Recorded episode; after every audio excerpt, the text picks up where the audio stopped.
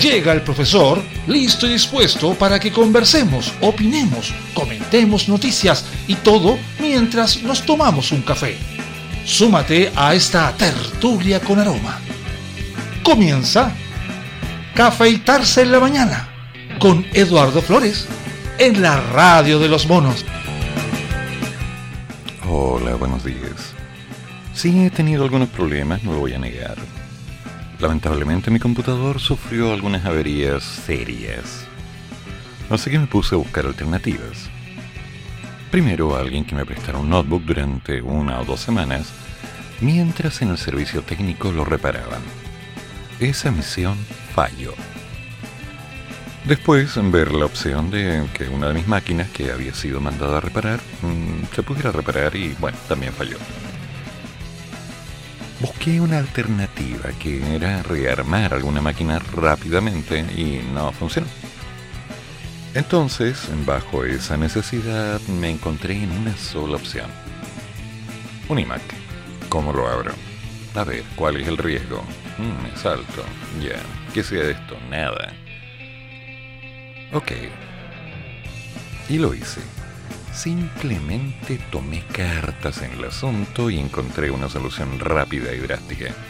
Así que hasta que la máquina explote, cosa que espero no ocurra, seguiremos haciendo el programa y seguiremos hablando porque han pasado tantas cosas en estos días. Tantas cosas que frisan entre lo bueno, lo malo, lo ridículo y lo aplabable, que ya era demasiado tiempo en silencio y dije basta. hay que hablar. Y aquí estamos, visualizando los nuevos cambios, las estrategias de lo que va ocurriendo, esas presiones de algunos políticos que se hunden en discursos extraños, empoderados, declarando que claro, el gobierno es minoría aquí, es mayoría allá, y por favor. Me cuesta, me cuesta enormemente entender ¿Cuál es la necesidad de que siempre estemos ahí dilatando las opciones como para poder decir, miren, pongámonos de acuerdo, hagamos que esto funcione? No, no se puede.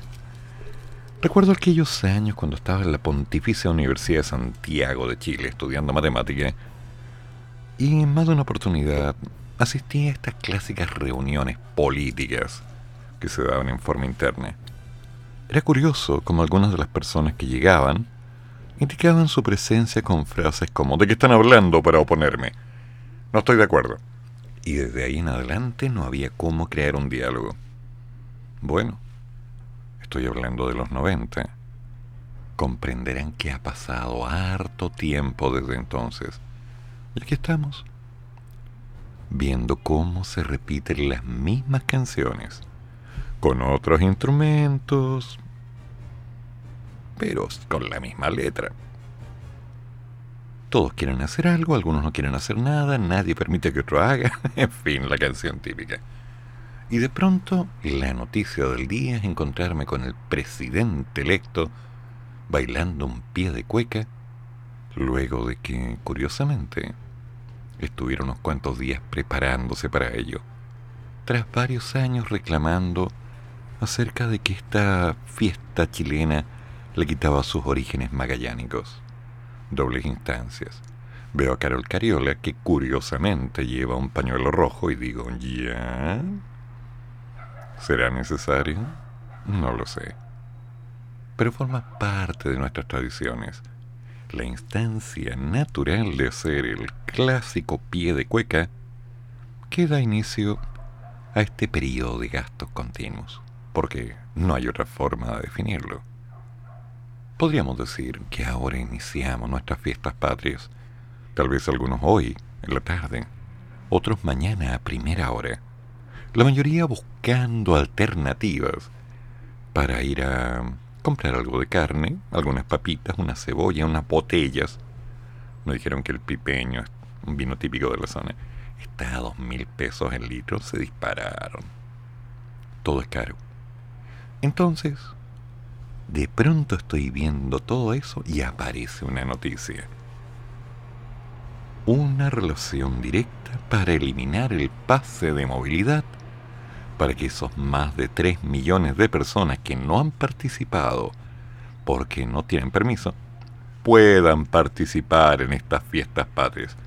Un argumento humilde, pobre, básico, que me dice, ¿cuál es la idea? Justificar que la gente pueda ir a gastar dinero que no tiene. no sé. ¿Y qué pasa con la pandemia así? ¿Terminó? Se han hecho unas cuantas entrevistas indicando que ya parece que la cosa está más controlada. Pero curiosamente son segmentos los que dicen que se puede hacer. Sin embargo, los antecedentes estadísticos dicen lo contrario. Aún estamos en pandemia. Aún estamos complicados. Aún estamos levemente mm, bajo riesgo. Pero claro, la gente utiliza la mascarilla para evitarse una multa. La usan mal, pero utilizan la mascarilla. La gente en los buses se la saca. La gente en sitios cerrados ah, le da lo mismo. La gente en la calle te mira extrañado si andas con una mascarilla bien tapada, así como bien cubierto. Mm, ¿Y los centros médicos? Hablo con mis amigos y me dicen, no, no, no, no, no, no, la cosa no ha parado. Acá todavía está todo denso. Y no se simplificó. Porque ahora que viene llegando esta maravillosa prima, Vera, curiosamente los árboles empezaron a soltar polen. Y hay un montón de alergias que está complicando a la población. Gente que jamás había estornudado en su vida, de pronto dice, no puedo respirar. Y sí, es un problema. Entonces voy visualizando qué es lo que ocurre, lo que la prensa nos dice, lo que el entorno nos menciona. Y me decepciono una vez más. Hay expectativas, hay buenas ideas, hay buenas invitaciones. Y de pronto, otro golpe de noticia. Una propuesta que indica eliminar las mascarillas en los colegios. Y ahora no es que los chicos las usen, no para nada. En el colegio he sabido que los niños se intercambian las mascarillas entre sí para evitarse problemas. Y ya cambiamos la mascarilla, ya te paso la mía, tú me pasas la tuya, listo, se acabó. O sea, lado? Por favor. La normativa se fue a buena parte. Nuestros niños están haciendo algunas cosas Varios esperan el periodo de vacaciones para no tener que estudiar. ¡Wow! Gran valor. Y otros se están empezando a asustar. Porque pese a que algunas universidades ya indicaron un periodo de descanso, el cual coincide precisamente en tiempos en los cuales tanta marcha y tanta violencia debería estar lejos de las calles, apenas vuelvan a clases, empiezan las pruebas. Entonces, ¿sienten ese olor? Sí, miedo, pánico. Algunos van a tener que demostrar que aprendieron algo. Otros van a tener que defenderse porque si no les van a cancelar la matrícula. ¿Cómo le llamaban? Eh, tiene un nombre eso. ¿De vinculación? No, no. Situación de término de carrera. Algo, algo así era. Pero, ¿qué haremos? Bueno, prepararnos, tomarnos un café y hacer un poco de magia. Porque en este placebo de paz, las cosas no han terminado. El día de ayer salí a dar una clase y me encontré en la Alameda varias barricadas. Cuando venía de vuelta atacaron el bus con piedras. ¿Y dónde? En Estación Central. Y digo, ¿por qué? No lo sé. Me pongo a hablar con algunos niños que participan en estas marchas y me sorprende ver a pequeños, niños, cuando de pronto me voy encontrando con cosas más complicadas, cosas que justifican de alguna manera que lo que yo estaba observando tenía una cierta razón. Denso, denso y desagradable. Edu, ¿andas por ahí? Te tengo una noticia para el programa. Los cabros chicos que están saliendo a las calles a protestar y que enfrentan a los pacos y se enfrentan al fuego y todo, son niños chicos. O sea, acabo de hablar con una clienta que trabaja en un liceo y son las niñas de octavo. De octavo a segundo medio, séptimo, las que salen a protestar y las que hacen bombas molotov y se las tiran a los pacos. O sea, realmente son unos puntos, unos puntos, qué horror.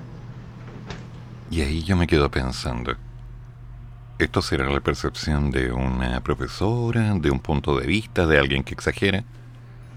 Pero lamentablemente no. Porque de pronto cuando salgo a ver esto en la calle, me encuentro con la gran sorpresa que la historia se repite. Niños. Y si voy comparando con lo que ya había mencionado en unos programas anteriores, donde por alguna causa alguien consigue un financiamiento que le permite a algunos de estos niños recibir entre 20 y 30 mil pesos por participar destruyendo todo. 20 o 30 mil pesos por un día es como... Mm, están usando los niños. Y los están usando de la peor forma. Siendo que no hay ninguna buena, esta es la peor. Con fines políticos, con la necesidad intrínseca de obtener un beneficio, de crear caos. Qué básico, qué desagradable. ¿Pero es acaso la primera vez que esto ocurre? Comenzó todo esto por ahí, por el 19 de octubre o el 18 del 2019. No, antes, mucho antes. Comenzó por los 70, por los 60. Siempre se ha buscado la forma de tener una mano de obra, carne de cañón, que simplemente obedezca órdenes para que alguien tenga un beneficio. Ahora, ¿Cuál es ese beneficio? Es algo que lamentablemente no podemos ver. Pero estamos viendo lo que ocurre con la gente. Estamos viendo como lamentablemente hay un doble placebo entre la tranquilidad y la felicidad de las fiestas patrias, mientras que otros se encargan de robar. ¿Cómo es posible que entren a la casa de una persona con el afán de robar lo que sea, bajo la justificación de que él tiene más? Sí, eso ya lo he visto. ¿Cuál es la idea de que alguien empuje a otra persona en la calle para robarle un celular, una cartera o lo que sea? Una bolsa con comida. También lo he visto. ¿Cuál es la idea de que una persona en una bicicleta o una motocicleta simplemente arrime con fuerza, en las personas, le robe algo y salga disparado? Ok, eso se veía en el cine, pero ahora no, ahora está haciendo algo diario ¿Está bien? Creo que no. Insisto en que no. Se habla de pena, se habla de juicios, se habla de reclamos, se habla del auténtico poder judicial que está haciendo lo que quiere. Y yo digo, ¿vamos a seguir buscando culpables? ¿O vamos a hacer algo? Sea como sea, tenemos un problema. Y lo estamos tapando con un dedo buscando establecer una acción que nos diga de aquí en adelante todo va a estar diferente. No sé. Sinceramente me moleste. Ya es bastante incómodo levantarme las mañanas para saber que no debo ir a comprar ni pan ni nada a menos que lo necesite. Porque, me guste o no me guste, va a llegar un momento en que voy por algo y sé que me van a cobrar lo que quieran. Y como lamentablemente no voy a entrar en el juicio de discusión de, oye, ¿por qué tan caro y esto por qué aquí? No. Voy a comprar lo que necesito, lo pago y me vuelvo. Punto. Y en función de ello, mis recursos van disminuyendo como el de todos. Se habla que en la próxima semana habría una baja de la benzina, 10 pesos. No es malo.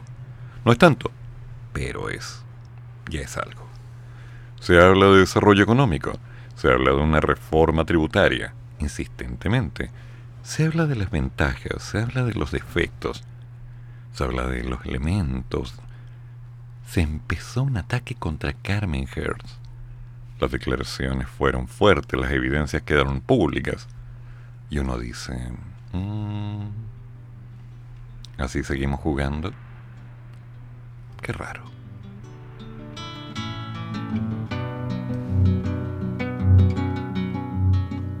Tu silueta va caminando con el alma triste y dormida. Ya la aurora no es nada nuevo, pa' tus ojos grandes y pa' tu frente. Ya el cielo y sus estrellas se quedaron mudos, lejanos y muertos pa' tu mente ajena.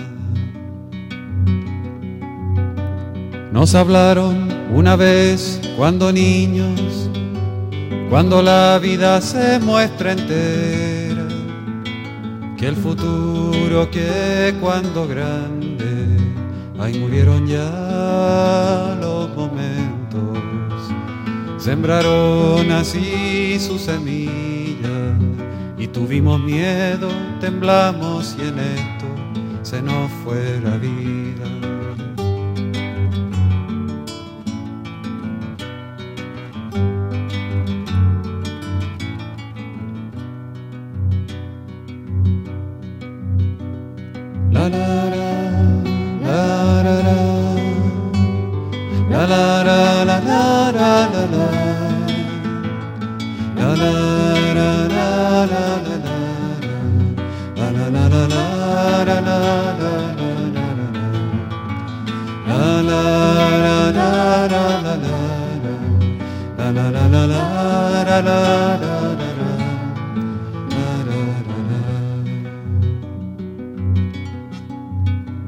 Cada uno aferrado a sus dioses, producto de toda una historia, los modelan y los destruyen, y según eso ordenan sus vidas. En la frente les ponen monedas, en sus largas manos les cuelgan candados, letreros y rejas.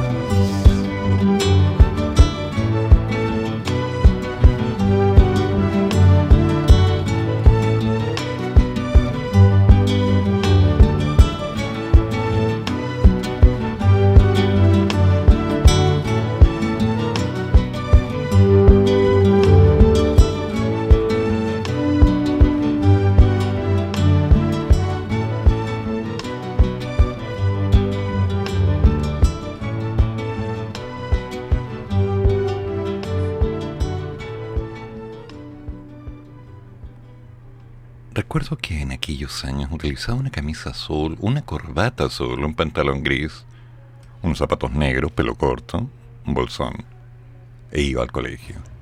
Y esa canción ya tenía varios años. De alguna forma uno va recordando en esta fecha la música clásica de aquellos tiempos. Pero a veces nos vamos olvidando de lo bueno que tenía además ese periodo. Y no, no, no, no, no, no hablo de un modelo político Hablo del concepto de familia. Cuando de pronto uno sabía que después de hacer todas las cosas en el colegio, estudiar, copiar de la pizarra, poner atención, prestar respeto, no pelear con nadie, devolvernos con la bolsita de arroz capel donde iba la marraqueta con algo que nos había puesto la mamá, porque hay de aquel que no volviera con la bolsita de arroz capel, clásico. Nos esperaba la comida, la casa, Seguramente alguna pelea entre los padres, alguna diferencia, alguna cosa, una tensión. Pero era el hogar. Y los tiempos han cambiado. Todos sabemos que hoy día los niños llegan a conectarse al computador y que la cosa que pase en la casa es problema de otro, no me interesa. Mal. Eran otros tiempos. Había que trabajar duro. Ayer recordaba cuando en esta época, ya se acercaban las vacaciones, yo me tenía que levantar a eso de las cinco y media, seis de la mañana, con dolor, mucho dolor y mucho frío. Y no quería. Porque había que preparar el horno, había que empezar a meter las empanadas que había preparado el día anterior, la masa lista, el pino reposado, vamos armando. Porque durante el resto del día la gente pasaba a comprarlas. Era una semana o dos intensas. en la que se tenía que aprovechar cada minuto. Vamos preparando harina, vamos preparando pan, vamos haciendo masa, vamos preparando todo. Y funcionaba. Y terminado el periodo de vacaciones, volvíamos al descanso que llamábamos colegio. Otro tiempo, otra realidad. No sé si alguno de ustedes se acuerda de ello, pero lo pasábamos bien. Con todo lo pasábamos bien. Claro, habían problemas económicos, había tensión política, había miedo, había varias cosas. Pero el concepto de familia era la clave. Algo que lamentablemente con el tiempo fue empezando a ser apagado. Aunque todavía hay gente que lo respeta. Y yo doy gracias por ello. En fin, recuerdos. Buenos recuerdos. Ahora entremos a terreno. El servicio electoral propone una elección de convencionales o plebiscito de entrada en abril y de salida en diciembre del 2023. Esto me interesa. Un informe técnico elaborado por el Servicio Electoral y enviado al Congreso sugiere la posible fecha para el plebiscito constitucional de salida sea en la quincena de diciembre del próximo año. Según consignó el Mercurio, el documento fue enviado al Parlamento tras una reunión que sostuvieron los presidentes de ambas cámaras, Álvaro Elizalde, un nombre que prefiero no olvidar, y Raúl Soto, con el Consejo Directivo del CERVEL el pasado viernes y en él están contenidos los plazos ante un eventual nuevo cronograma constitucional. El informe contempla los criterios que deben cumplir los procesos electorales para responder a los estándares que exige la ciudadanía, entregando cuatro recomendaciones como no verificar ningún proceso electoral en lo que queda de este año, se recomienda considerar para un primer proceso aproximadamente 200 días. Es decir, tras el último plebiscito, esto sería en abril del próximo año, y tendría como finalidad elegir eventuales nuevos convencionales, o de entrada, según se defina en el acuerdo. Además, en este último plazo se toma en cuenta los 90 días previos a las elecciones de los candidatos, para declarar candidaturas, mientras que el plebiscito de salida se sugiere realizarlo en la primera quincena de diciembre del 2023. Todo esto tomando en cuenta la formación de un padrón electoral, el cual debe actualizarse con quienes cumplan 18 años después del 4 de septiembre pasado extranjeros fallecidos, condenados a penas de muerte, etc. Y mantener abierto el registro electoral al menos un par de meses para permitir a la ciudadanía actualizar sus datos. En resumen, el CERVEL recomienda, si se quiere realizar dos procesos electorales en el 2023, realizar uno, que podría eventualmente ser realizado en la primera quincena de abril y el segundo en la primera quincena de diciembre, próximo año. Aunque matizaron que todo depende del acuerdo al que se llegue en el Congreso Nacional. Y me quedo pensando, un año, un año para quienes sean candidatos a constituyente, un año para preparar campaña, un año para prepararse, con el fin de, si van a participar, hacer algo productivo. Digamos, hacer algo más que reunir unas cuantas letras para sacar un libro y ganar un poco más de dinero, cosa que ya sabemos quién hizo. O simplemente comprar al final un pasaje e irse a Estados Unidos porque acá no se puede estar. No. Estoy hablando de un año. Un año para que quien vaya a participar esté preparado, tenga las manos en la masa como corresponde, que sepa ordenar las ideas, que entienda, por un lado, la actual constitución, la propuesta de la nueva constitución, rechazado o no, se hizo, y las necesidades reales que la gente está mencionando. ¿Qué pasa con educación? ¿Qué pasa con salud? ¿Qué pasa con la propiedad privada? ¿Qué pasa con el hogar? ¿Qué pasa con la familia? ¿Qué pasa con todos los elementos culturales? ¿Cuáles son los límites?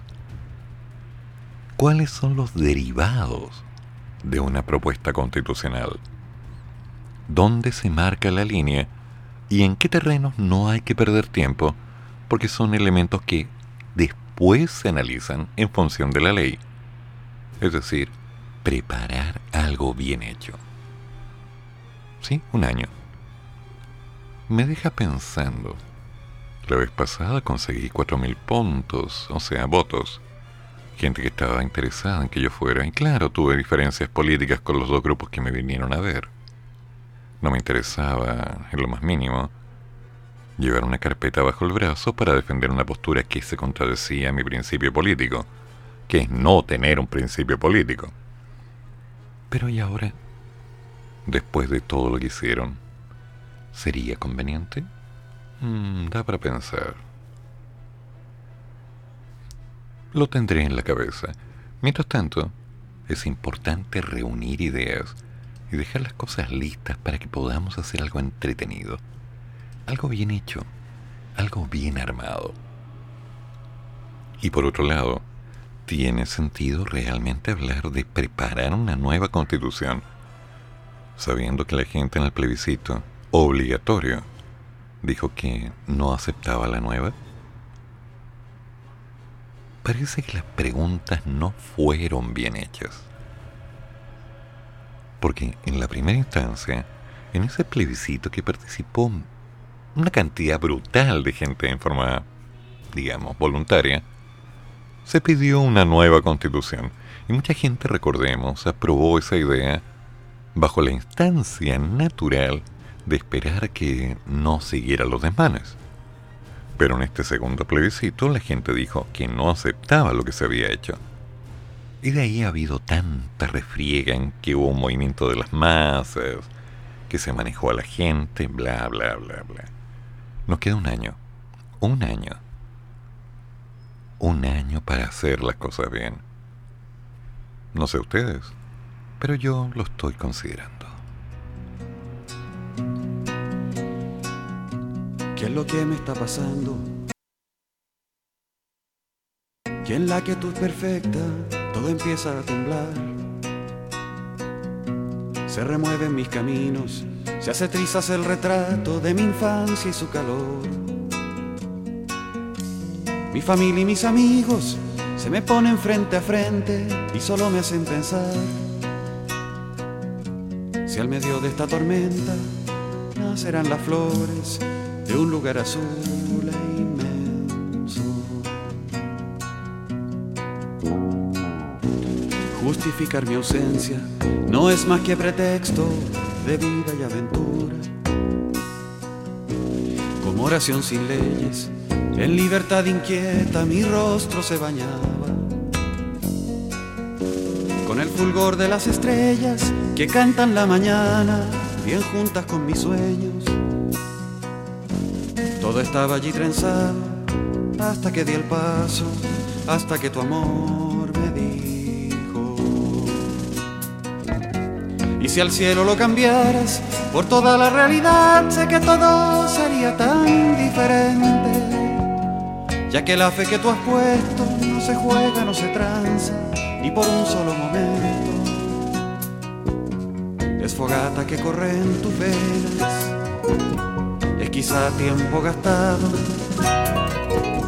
Es un sol que llevas dentro, primero y sin segundo, el amanecer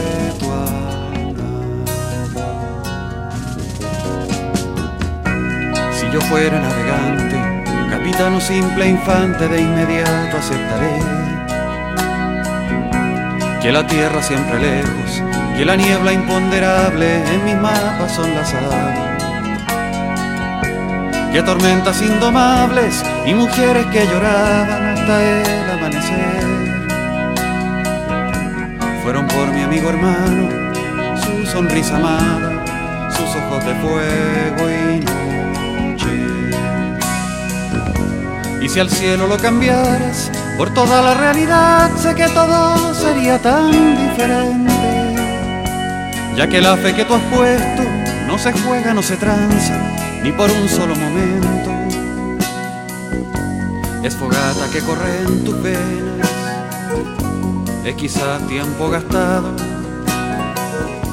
Es un sol que llevas dentro, primero y sin segundo, el amanecer de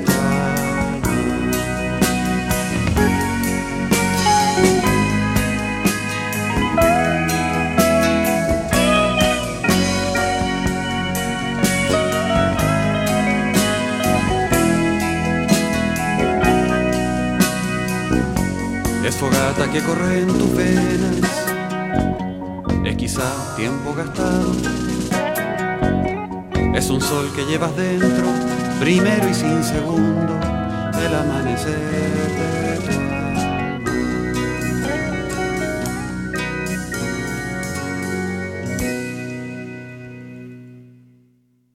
Ah, insisto, son recuerdos. Claro, por ahora no vamos a colocar el clásico rock Simplemente colocaremos algo sencillo para, digamos, suavizar un poco estas fiestas patrias, aunque queda demasiado por hacer.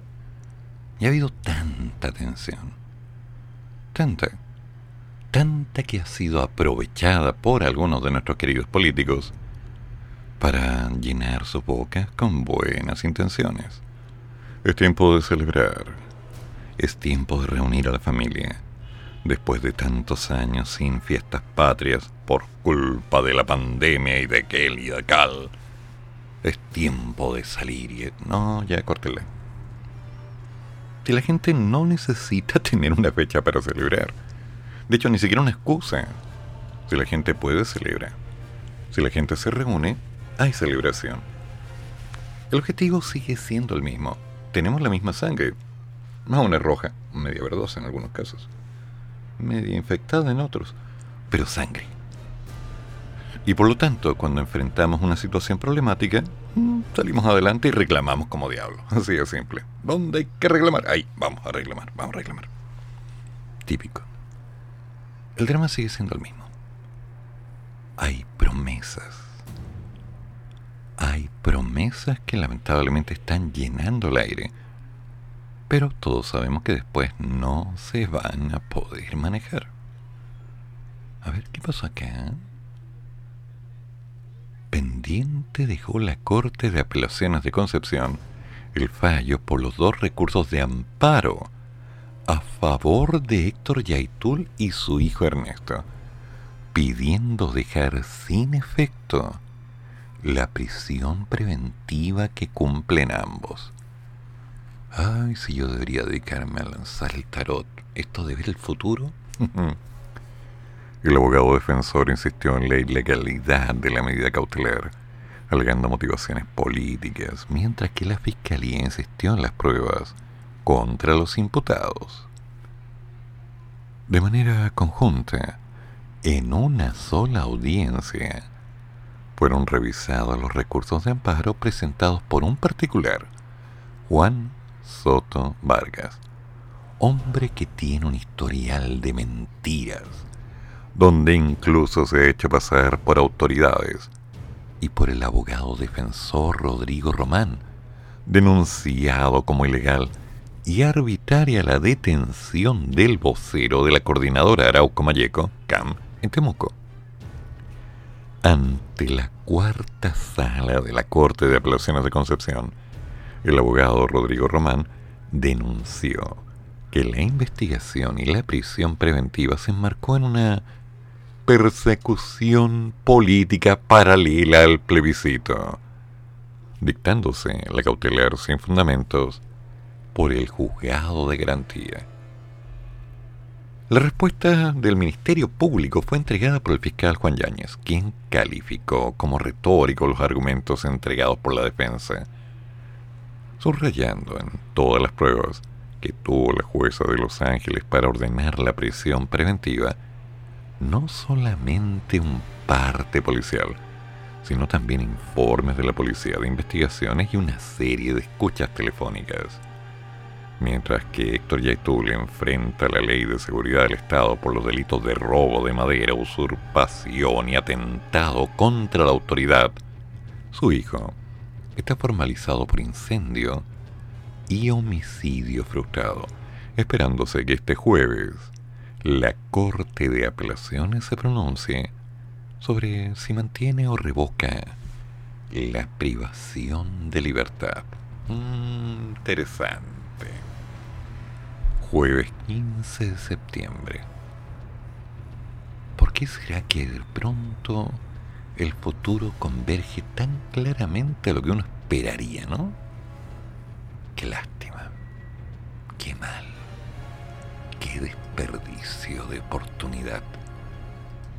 Seguimos dando vueltas y vueltas a lo mismo y no llegamos a nada. Pero vamos a tener que ver qué es lo que ocurre el jueves. Vamos a tener que ver qué es lo que ocurre con relación directa a varias promesas hechas y a una serie de cositas que de alguna manera se han dado y nos dejan ahí como oliendo un cierto aroma extraño. Hamlet lo diría. Pero bueno, bueno, el creador de dramas es otro, no yo. ¿Y esto? Comisiones de salud valoran que Mensal estudie eliminar las mascarillas en colegio. Ya, no se sigue justificando. Ya, ok. Con buenos ojos vieron en las comisiones de salud del Congreso el anuncio del gobierno de evaluar la mantención del uso de mascarillas en los recintos educacionales. Esta medida viene siendo analizada hace semanas por los Ministerios de Salud y Educación, ante los llamados realizados por expertos y organizaciones de la sociedad civil. En este contexto, el presidente de la Comisión de Salud del Senado, Francisco Chaguán, especialista en salud, y su par de la Comisión de Salud de la Cámara, Tomás Lagomarcino, del Partido Radical, valoraron la idea de eliminar las mascarillas y llamaron al Ejecutivo a tomar una decisión pronta. Tenemos una información de que efectivamente la Comisión Técnica está recomendando la eliminación de la mascarilla. Ahora tendrá que haber una decisión ministerial en términos de avanzar en esta decisión. Creemos, sin lugar a dudas, que los temas que dicen relación con los pases de movilidad, o los temas que dicen relación en particular con el uso de mascarillas de niños, adolescentes, niñas y adolescentas.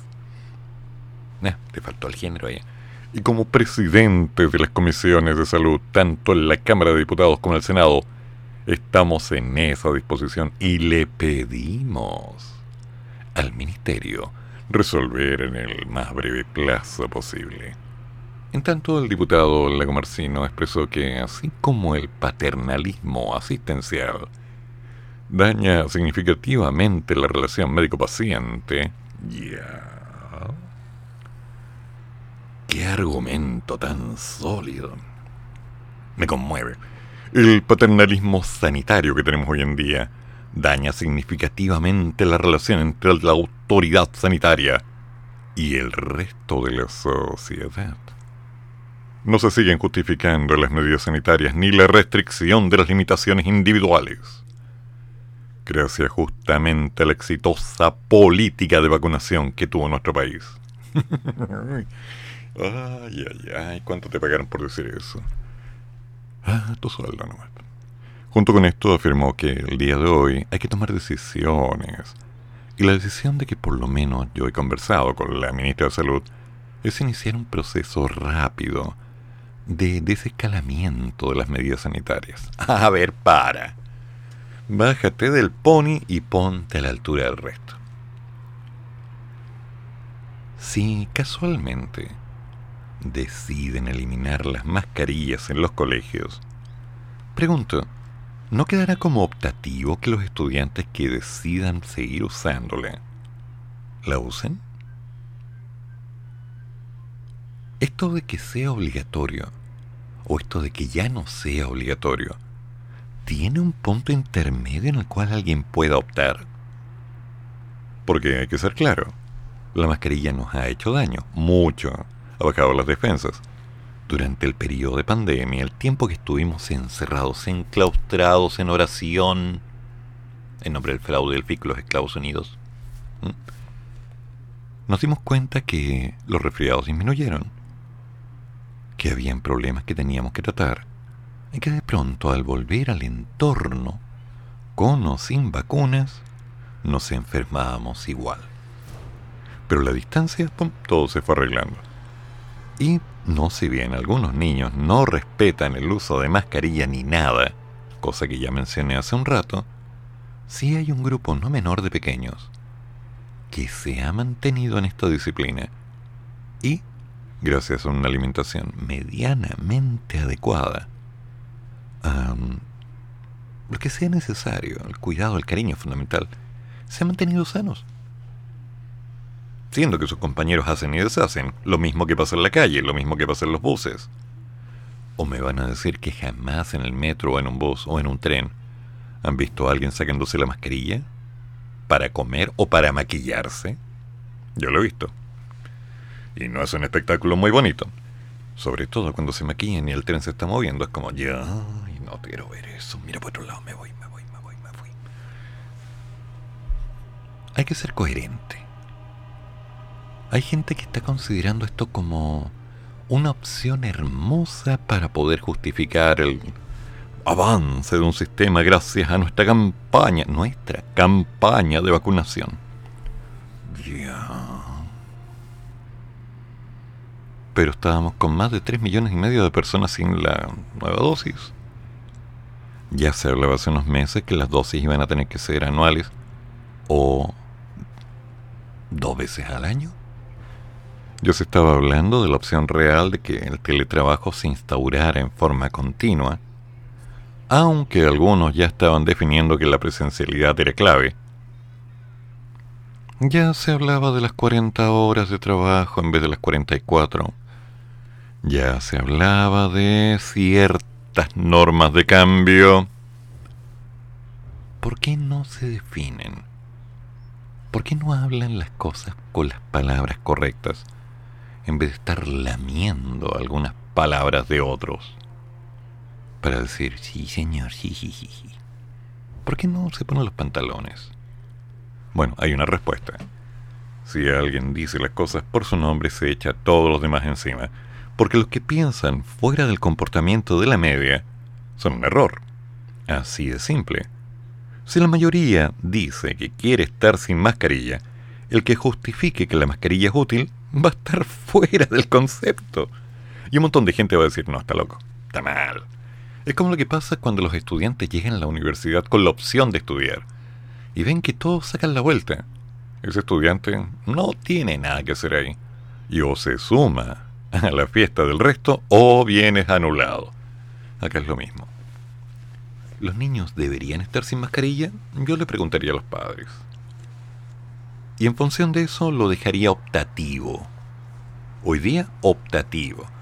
Pero ¿quitaría el alcohol gel de las puertas de entrada? Por ningún motivo.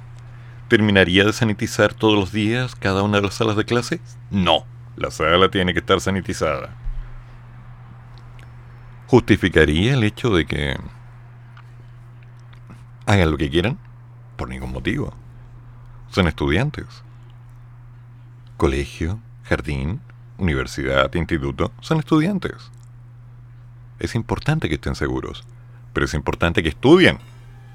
Y por lo tanto debería centrarse el proceso en algo concreto, que es potenciar el modelo curricular para que los chicos puedan aprender bien. Hay tanto que decir acá y hay tantas cosas que se dicen que no tienen ningún sentido. ¿Cuál es la idea de la eliminación de la mascarilla en términos de avance dado por una comisión técnica que toma sus antecedentes en lo que está ocurriendo en otro país? No me vengan con cuentos, por favor, eso no sirve. Tenemos que ver nuestra realidad. Y nuestra realidad es complicada. Hay muchas cosas por hacer. Sí, se va a poner complicado, se va a poner densa. Se va a poner muy incómodo. Sobre todo ahora que, como decían, llega la primavera, llega el polen, llegan las alergias. Ya salimos de lo peor del invierno, aunque quedan unas lluvias todavía.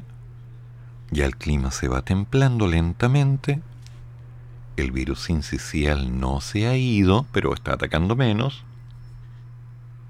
Y lentamente nos acercamos a octubre, que en cosa de unos pocos días se va a convertir en Halloween, noviembre, que es donde nos saludamos todos y ¡pum! Llegó diciembre. Uy, mira. Navidad, Año Nuevo, próximo año, marzo de nuevo. Esto es así. Va todo tan rápido que no puede descansar. Entonces, ¿por qué no nos ponemos a trabajar un poquito más en prepararnos para un futuro? Que estar viviendo solamente el día a día. Ya vimos que funciona, pero ¿se puede mejorar? Yo creo que sí.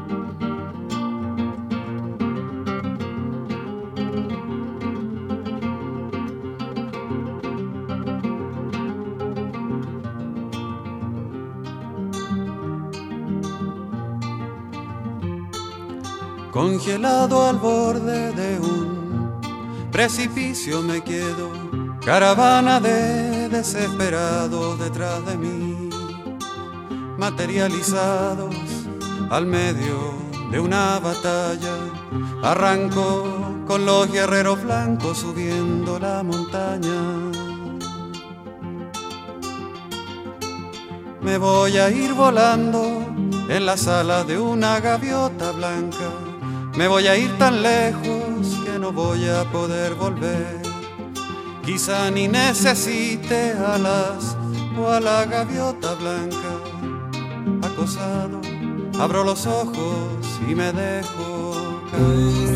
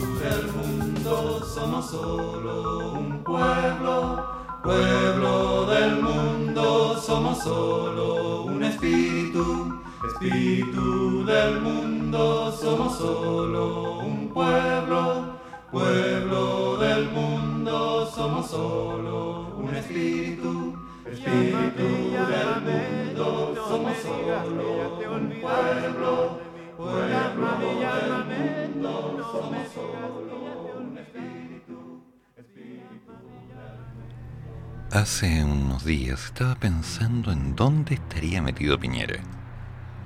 Pensaba hacerle una entrevista, contarnos, conversar un café. Eh, suponiendo, ya no es presidente, tiene sus empresas, un hombre ocupado. ¿Quién me va a pescar? Dije yo. Bueno, pasó lo que tenía que pasar, no me pescó.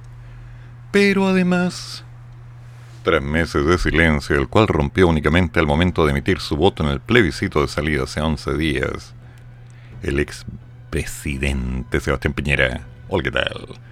Concedió ayer dos entrevistas en televisión donde afirmó que el bloque de derecha, Chile Vamos, está comprometido con un nuevo proceso constituyente, que él mismo está disponible a colaborar en él, y que el gobierno del presidente electo Boric debería alejarse de la mesa de diálogo y concentrarse en gobernar.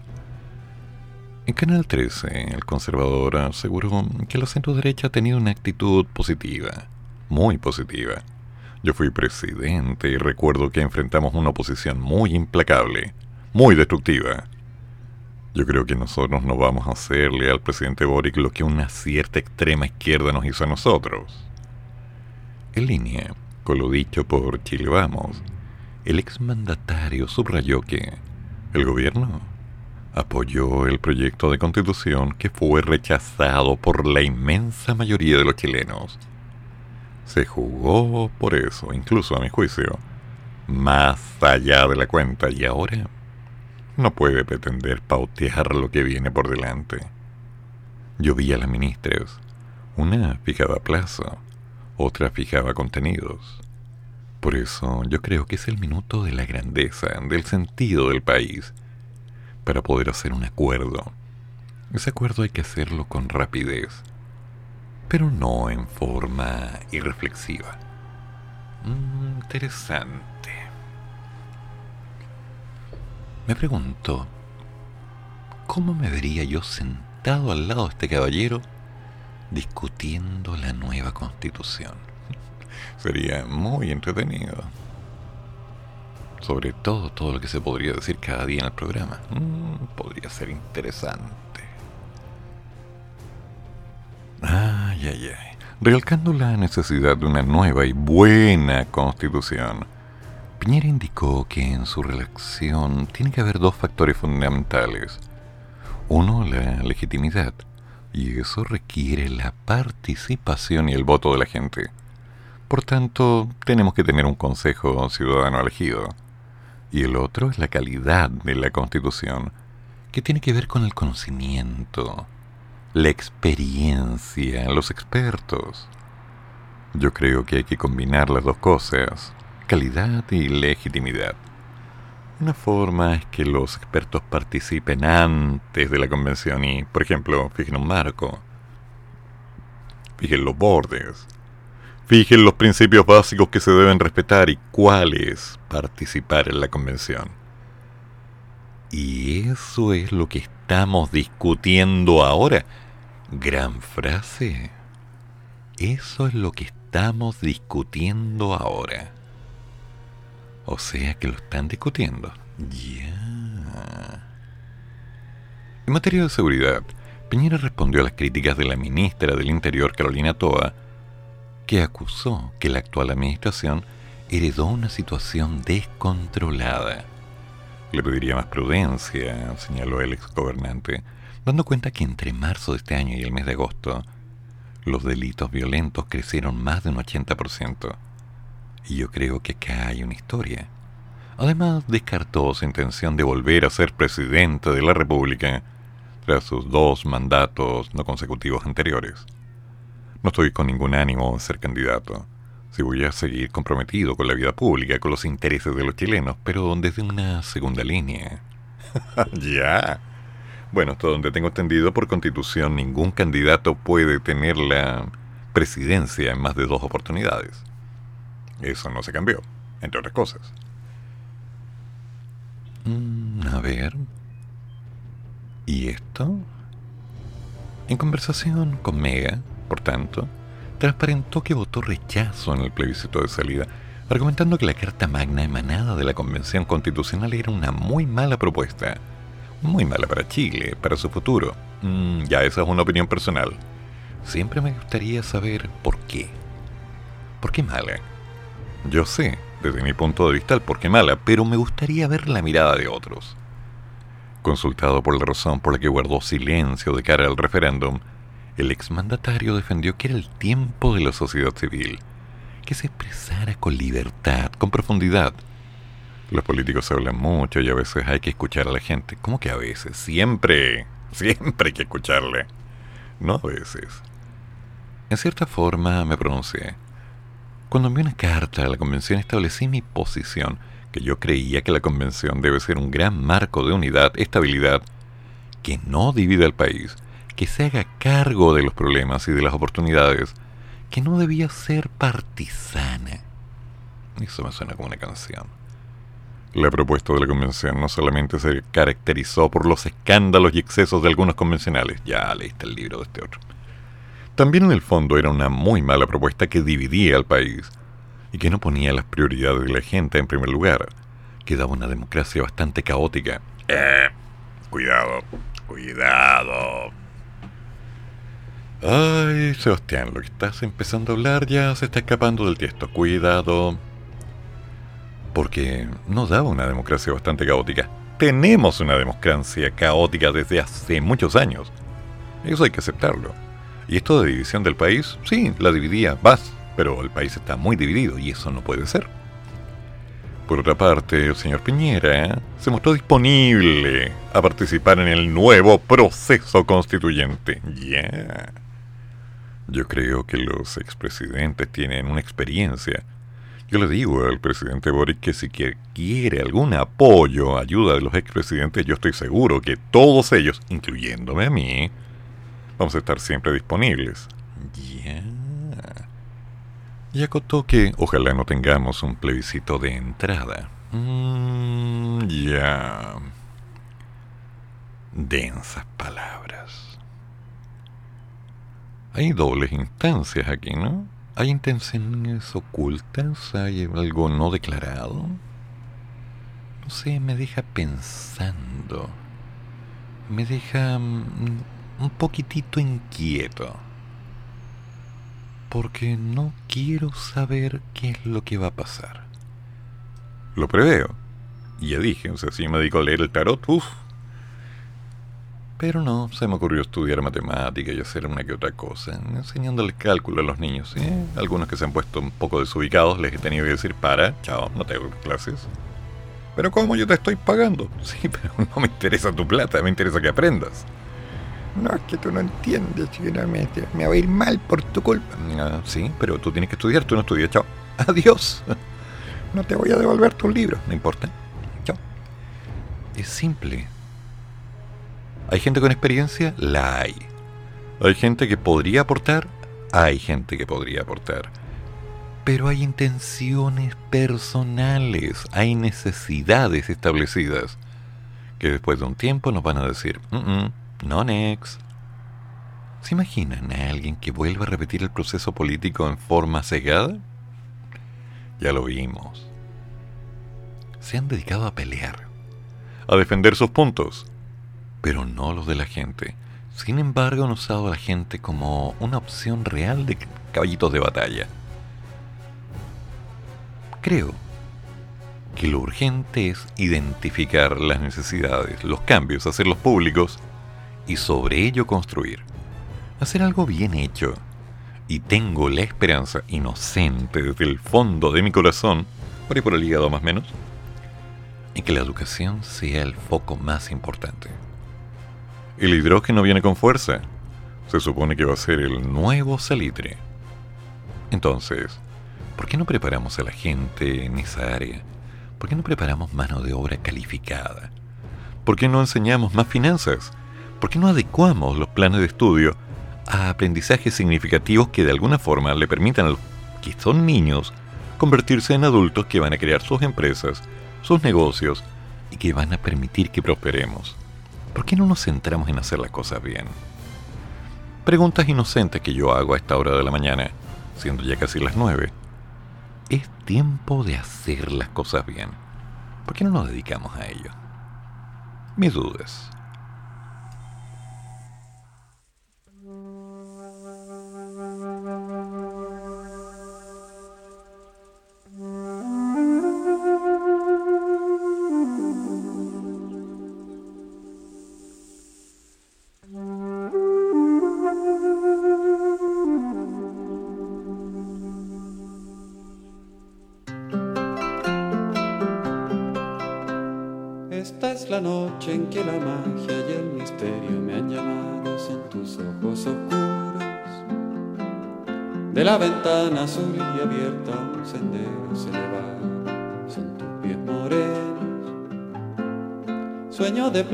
Fue aquel día, noche tierna y un amanecer que partió.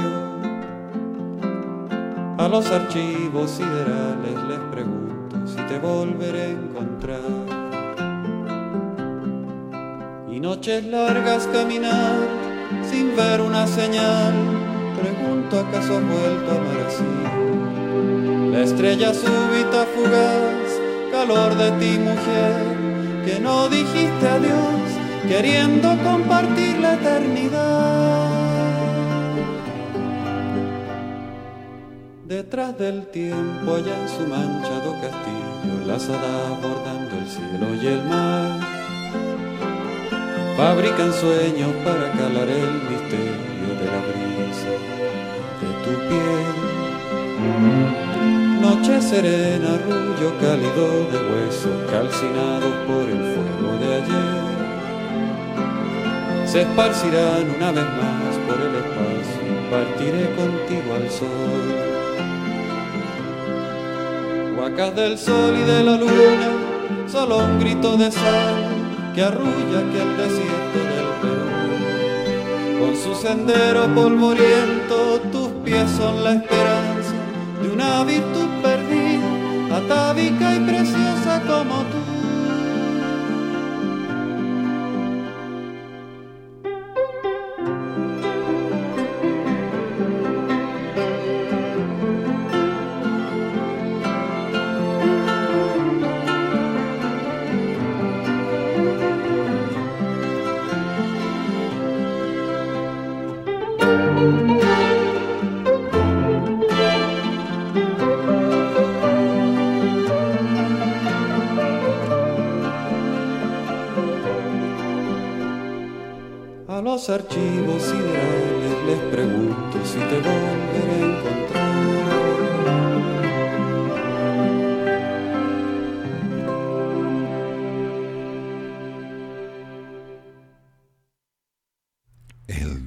se consolida sobre los 920 pesos. Uy, uy.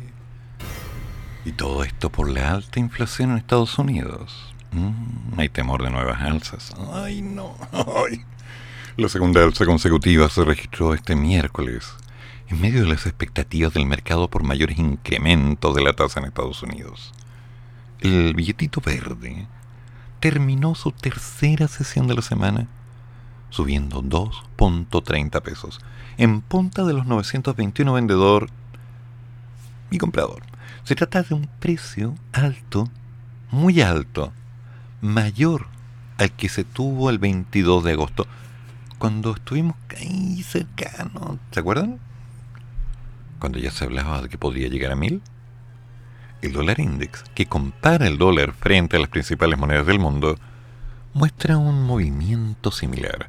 Después de una inflación, el productor que resultó en las líneas de las expectativas de Estados Unidos, apoyando cierto alivio debido a que las cifras de ayer generaron temores inflacionarios complicados uno se queda pensando hacia dónde va. Y preocupante, sobre todo para los amigos de Argentina, porque con las declaraciones que se han mandado desde allá, la inflación en Argentina se dispara y el dato interanual alcanza el 78,5% en agosto. 78,5%. ¿Se imaginan? Brutal. Los precios al consumidor mantienen una carrera acelerada. La mayor tasa registrada en 30 años. Se espera que llegue al 100. Según informó este miércoles el Instituto Nacional de Estadística y Censos, el INDEC, el índice de inflación para agosto fue de un 7% en comparación con julio último, evidenciando una mínima desaceleración con respecto a la tasa de interés del 7.4 que se había registrado en el séptimo mes del año y que supuso el mayor salto mensual desde abril del 2002. De acuerdo a Lautaro Machat, economista de la Fundación Libertad y Progreso, el dato de agosto, aunque siga siendo inusualmente alto, anuló las sospechas de espiral inflacionaria y por lo tanto la dinámica exponencial. Colega que habla de matemáticas. No obstante, está claro que estamos en un régimen de inflación en un escalón más alto del que veíamos. Ay, sí, yo lo escucho ahí, lo escucho, sí. En términos interanuales, los precios al consumidor se dispararon en agosto al 78,5%. ¿Se dan cuenta? Esta magnitud de alza interanual es la más alta desde diciembre del 91, cuando Argentina intentaba dejar atrás esa hiperinflación del 89 y 90. Según el informe de INDEC, en los primeros ocho meses del año, Argentina acumuló una inflación del 56,4%. Esta tasa de inflación acumulada es la mayor para los primeros ocho meses del año, desde el 91, en que Argentina terminó con una inflación del 84%. ¿Se imaginan? 84% y de pronto me pongo a ver un poco más y aparece Alberto Fernández, el insólito cálculo del presidente de Argentina. Estados Unidos tuvo una inflación del 900%. Señor, por favor. Ay, si me acuerdo. Me acuerdo mis años en la universidad, cuando tenía una profesora de cálculo maravillosa, increíble. Argentina, allá había estudiado la UBA me hacía sufrir con límites y demostraciones. Me pasaba sus hojas escritas a mano que había guardado durante años con todos sus estudios y preparación de clases. Me entregó el rey pastor para que lo resolviera. Primer año de física, ¿eh? Ahí está el rey pastor, dale. Semanas luchando para entender lo que decía el libro. Y cuando se lo llevé desarrollado me dijo, ya, sí, te la podes con matemáticas, porque esto es lo que piden allá, esto es nivel. Y ahora, el mismo día en que se conoció la desbordada inflación en Argentina, que llegó a un 78,5, el presidente Alberto Fernández se refirió a los aumentos de precios a nivel mundial y defendió la situación en el país haciendo un cálculo más bien curioso respecto a la escalada inflacionaria en los estados juntos del norte de allá. En una entrevista con un canal español, Fernández tomó como referencia el incremento de los puntos porcentuales en cuanto al alza de los precios en la potencia norteamericana, señalando que en Estados Unidos la inflación salta del 1% al 10%, un 900% de inflación, añadiendo que hay un momento muy excepcional que está viviendo el mundo aludiendo que no solo Argentina está sufriendo por esta inflación descontrolada. 900% de inflación. En agosto, el país trasandino tocó su mayor inflación en 30 años, ya son varias las voces que estiman que terminará este año acumulando un alza del 100%. El índice de inflación en el octavo mes del año fue del 7% en comparación a julio, evidenciando una pequeña y mínima desaceleración con respecto a este 7.4. En términos interanuales, los precios al consumidor se dispararon en un 78,5%. ¿Se imaginan? 78,5%. ¿Ya? O sea, lo que me costaba mil, ahora me cuesta 1.780 pesos. ¿Ya? Ay. Esta magnitud de alza interanual es la más alta desde el 91. Sí, sí, sí, ya revisamos eso. Pero uno se queda pensando, ¿no será mucho? ¿No será demasiado? Complicado. Me imagino cómo se las estarán arreglando mis amigos en Argentina. Tengo varios amigos, muy buenos amigos, no lo niego. Pero, uff, tengo amigos chilenos que se fueron a vivir a Argentina. Y no sé cómo estarán. Bueno, sí puedo saber una cosa. Económicamente están complicados, pero de que están trabajando, están trabajando. Porque si hay algo que nos caracteriza es que no importa lo que pase, eh, no lo echamos al hombro y seguimos adelante. Cosa de sangre, ¿no? Parece que funcionamos así. Lo importante es no ahogarnos en cosas que no tienen sentido. Así que hagamos las cosas con calma, tengamos paciencia y construyamos lo que sea necesario para, digamos, darle un poquito de sabor este día. Au. Quiero pan. Quiero una palta. ¿Cuánto Sí. demora el hombre Ay, sí. Ya, ok. entender? Ya, ya. Y café. ¿Cuánto demora discernir? Esperaré hasta que salga el sol. En triste y bella oscuridad. Tarda la flor para abrir tu pecho al fin tu corazón.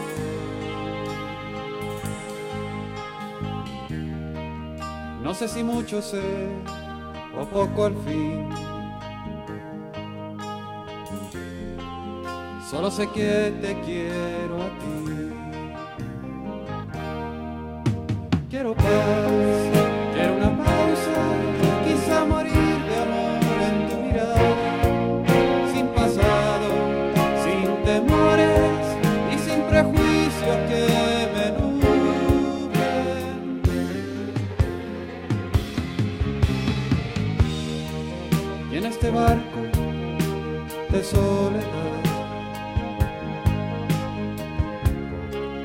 navegan todos a donde van.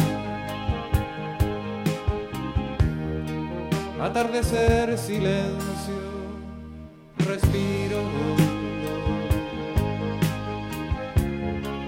Después de días trabajar. Me vi en tus ojos sin querer. Caí profundo. Amor quizá.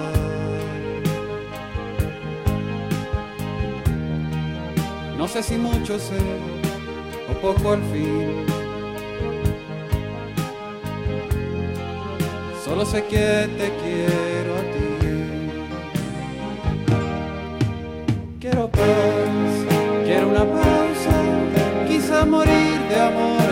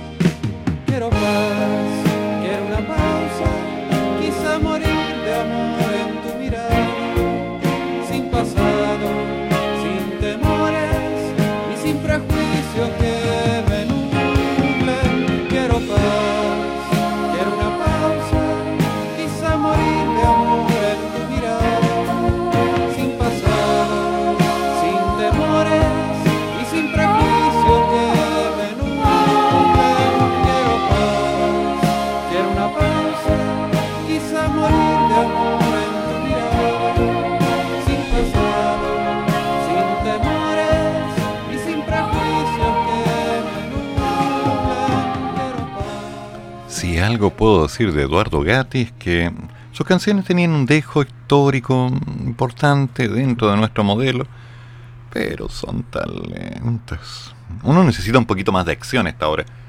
Pero ya no, se trata de colocar música chilena, respeta un poco este mes, no seas tan tradicional, coloca música en español. Ay, ay, ay, bueno, ok, ok, ok, ok. Yo Vasconcelos también podría haber sido, pero en fin.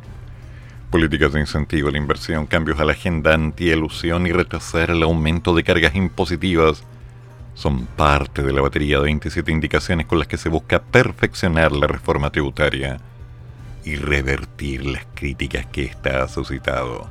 Medidas que, por cierto, tendrán un efecto en la capacidad de recaudación del proyecto, que en su forma original apuntaba a percibir 4.1 puntos del Producto Interno Bruto, el orden de los 12 mil millones de dólares, en los próximos cuatro años, con los que se buscaba financiar gran parte del programa de transformaciones que el gobierno tiene en carpeta.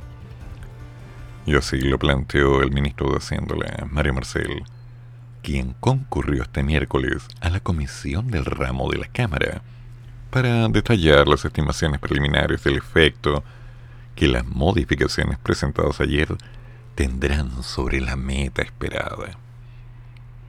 En su exposición, el jefe de las finanzas públicas reveló que las enmiendas que reducen los ingresos fiscales como algunos incentivos y gastos aceptados, provocarán una merma de los ingresos proyectados del orden del 0,5% del producto. Una vez que la reforma comienza a operar en su totalidad, esto equivale a unos 1.700 millones de dólares. De esta forma, la recolección esperada se reduce desde un 4,1 a un 3,6 del Producto Interno Bruto en régimen y lo anterior quiere decir que el objetivo del 0,6 del Producto Interno para el 2023 se mantiene, pero se ajusta en 5 décimas para el 2024 en 1.4% del Producto Interno Bruto y en la misma magnitud para el 2025 a 2.7 del Producto Interno. Luego en 6 puntos porcentuales a 3.5 para el 26 y el régimen se concretaría entonces en el 2027. Ay, ay, ay, ay, ay. O sea, en palabras simples, nos va a faltar plata. Y vamos a tener que empezar a trabajar, bueno, duro, aceptando que de aquí al 2027 la inflación ya va a estar controlada. Supongamos, espérate, voy a buscar mi tarot. Yo sé que en alguna parte lo dejé. Y si tiene unas cuantas runas, ¿eh? no sé. ah, me voy a leer la borra del café. ¿Qué dice? Ay, no, se ve negro.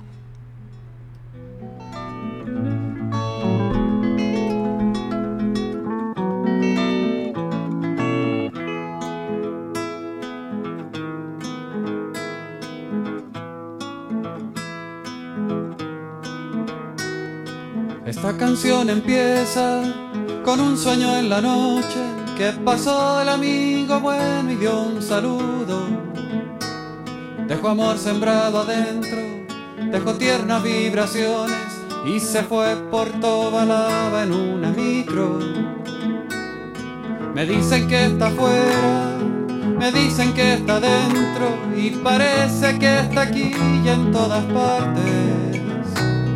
Se detiene un poco el tiempo, se relaja un rato el cuerpo, ya puedo mirar el cielo en tu ventana porque la luz es para siempre, es para ti y es para todos. Es una flor abriéndose hacia el sol. Tus ojos son estrellas y tu pelo fuego suave. Feliz el que te vea con amor.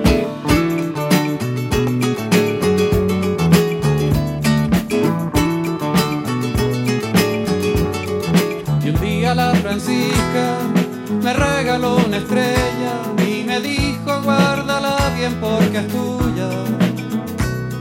Con la esperanza de un niño, con la esperanza de un lirio, sabiendo que se abre entero en la mañana. Y así partió creciendo, así se fue remando por las aguas de la tierra dando el cielo Viejo amor sembrado adentro, dejó tiernas vibraciones y se fue por toda la en micro. Porque la luz es para siempre, es para ti y es para todos. Es una flor abriéndose hacia el sol. Sus ojos son estrellas y tu pelo fuego suave. Feliz el que te vea con amor.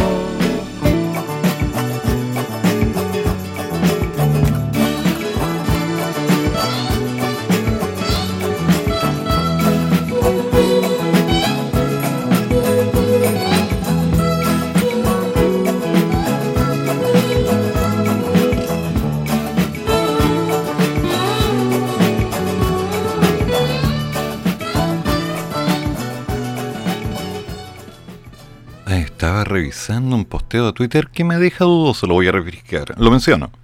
La fuente es Cyper. No tengo idea si es real, lo tengo que revisar. Dice que al menos 29 cuentas de redes sociales invirtieron un total de 116.7 millones en Facebook e Instagram para difundir que estarían en riesgo los fondos de pensiones, la vivienda propia, los colegios particulares subvencionados y la atención en salud. A ver. A ver, a ver, a ver, a ver. Primero, cada cual invierte la plata donde quiera haciendo lo que quiere, diciendo lo que sea. Segundo, Twitter es una forma de expresar una idea, no de decir una verdad. Y tercero, la gente ha tenido siempre la oportunidad de poder conversar y analizar qué es lo que iba a pasar con las posibilidades de un cambio. Entonces, si esto es cierto, si se invirtieron 117 millones de pesos en dos redes sociales para hablar mal de la antigua constitución, yo pregunto, ¿cuántos estuvimos luchando durante meses para que la gente conversara, investigara, leyera, se informara y entrara en profundidad? Si este tipo de políticas de campaña funcionan, es porque simplemente la gente no está interesada en trabajar, sino que prefieren que alguien les diga lo que tienen que hacer. Si esto es cierto y lo que yo estoy diciendo tiene base, estamos mal, estamos muy mal. Necesitamos cambios. Jorge, buenos días. Profesor, buenos días. Aquí estamos con Alex que despertó recién. Estábamos eh, sacando un par de emergencias que era un pañal que no cumplió, no fue más allá del deber, aunque aguantó muchísimo. ¿Qué opináis, mono? Eh, harta pega, haciendo hartas cosas. Aquí está el Alex corriendo de lado y lado, jugando con sus cosas. Eh, la noticia, ah, en realidad, va, sacó la voz Sebastián Piñera, estaba vivo. Eh, quiere ser constituyente. ¿Sí, en serio? ¿Esa es tu opinión? No te puedo creer. ¿En serio? Bueno, Alex, esa es la opinión que merece el nuevo proceso constituyente. ¿Ya? Hay que respetar el artículo 142, ¿o no? Alex. Hay que respetar. Ya, esa es la opinión del 142 del Alex. No, escucha noticias bien, profesor. Ah, no sé, a esta altura ya, ya. Eh, la detención de Yaitul. Ah, debe seguir en preventiva, obvio. Aparte de eso, bien, corriendo por todos lados, estaba echando a lavar ropa, cambiando al Alex que se pasó de pipí, que el pañal. Ah, usted sabe, pues hay cosas de casa que son.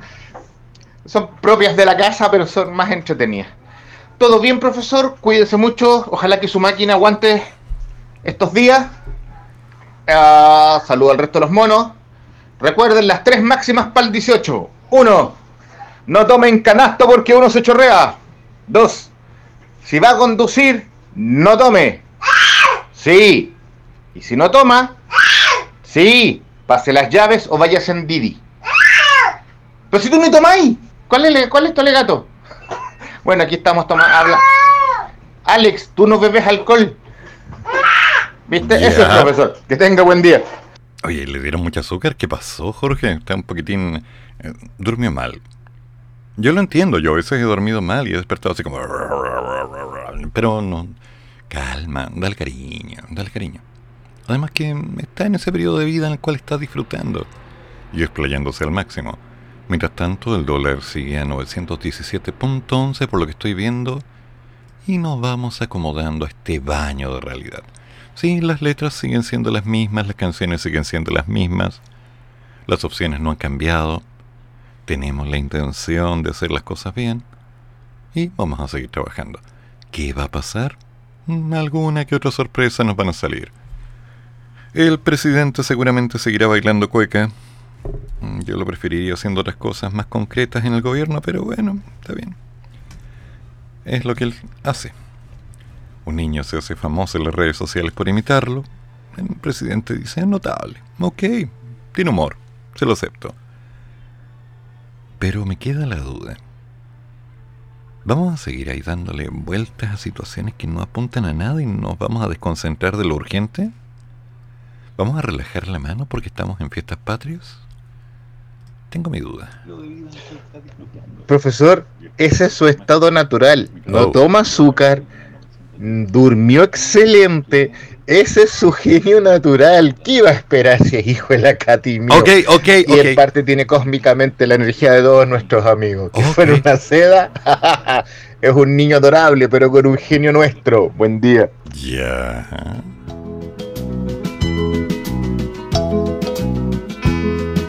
Paloma flor del edificio del 8 de diciembre. Viejo ascensor, botón naranja, tú y yo frente a frente.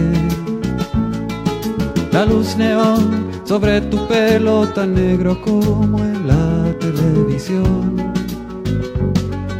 Me hizo abrazar la noche. Perlita azul, la vía láctea, tu vientre que palpita. Cariño inmenso tejido en sueños desparramando el sol. De rato en rato tú me mirabas, hacía frío de nieve y de silencio. Y aprendí a amar sin tiempo. Ay, oh mi Natasha, ¿cuál tu nombre? ¿Cuál vas a escoger? Si una sola es tu mirada celeste azul de amanecer.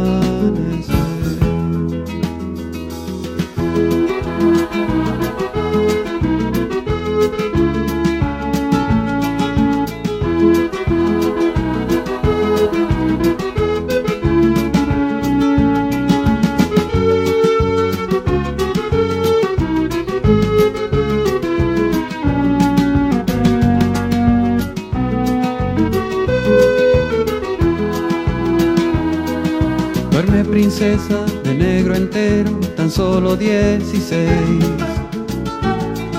Hermana amiga, corazoncito latiendo en la distancia. La luz neón sobre tu pelo tan negro como en la televisión.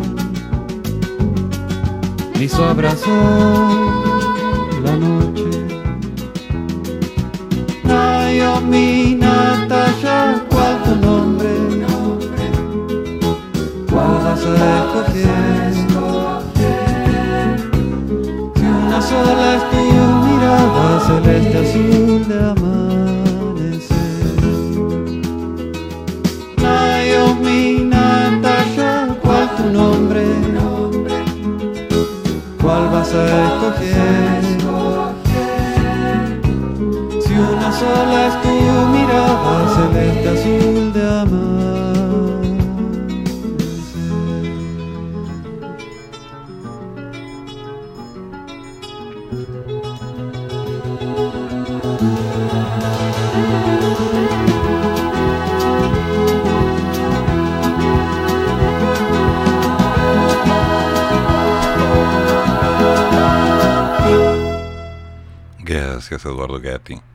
hacía falta escuchar un poco tu voz.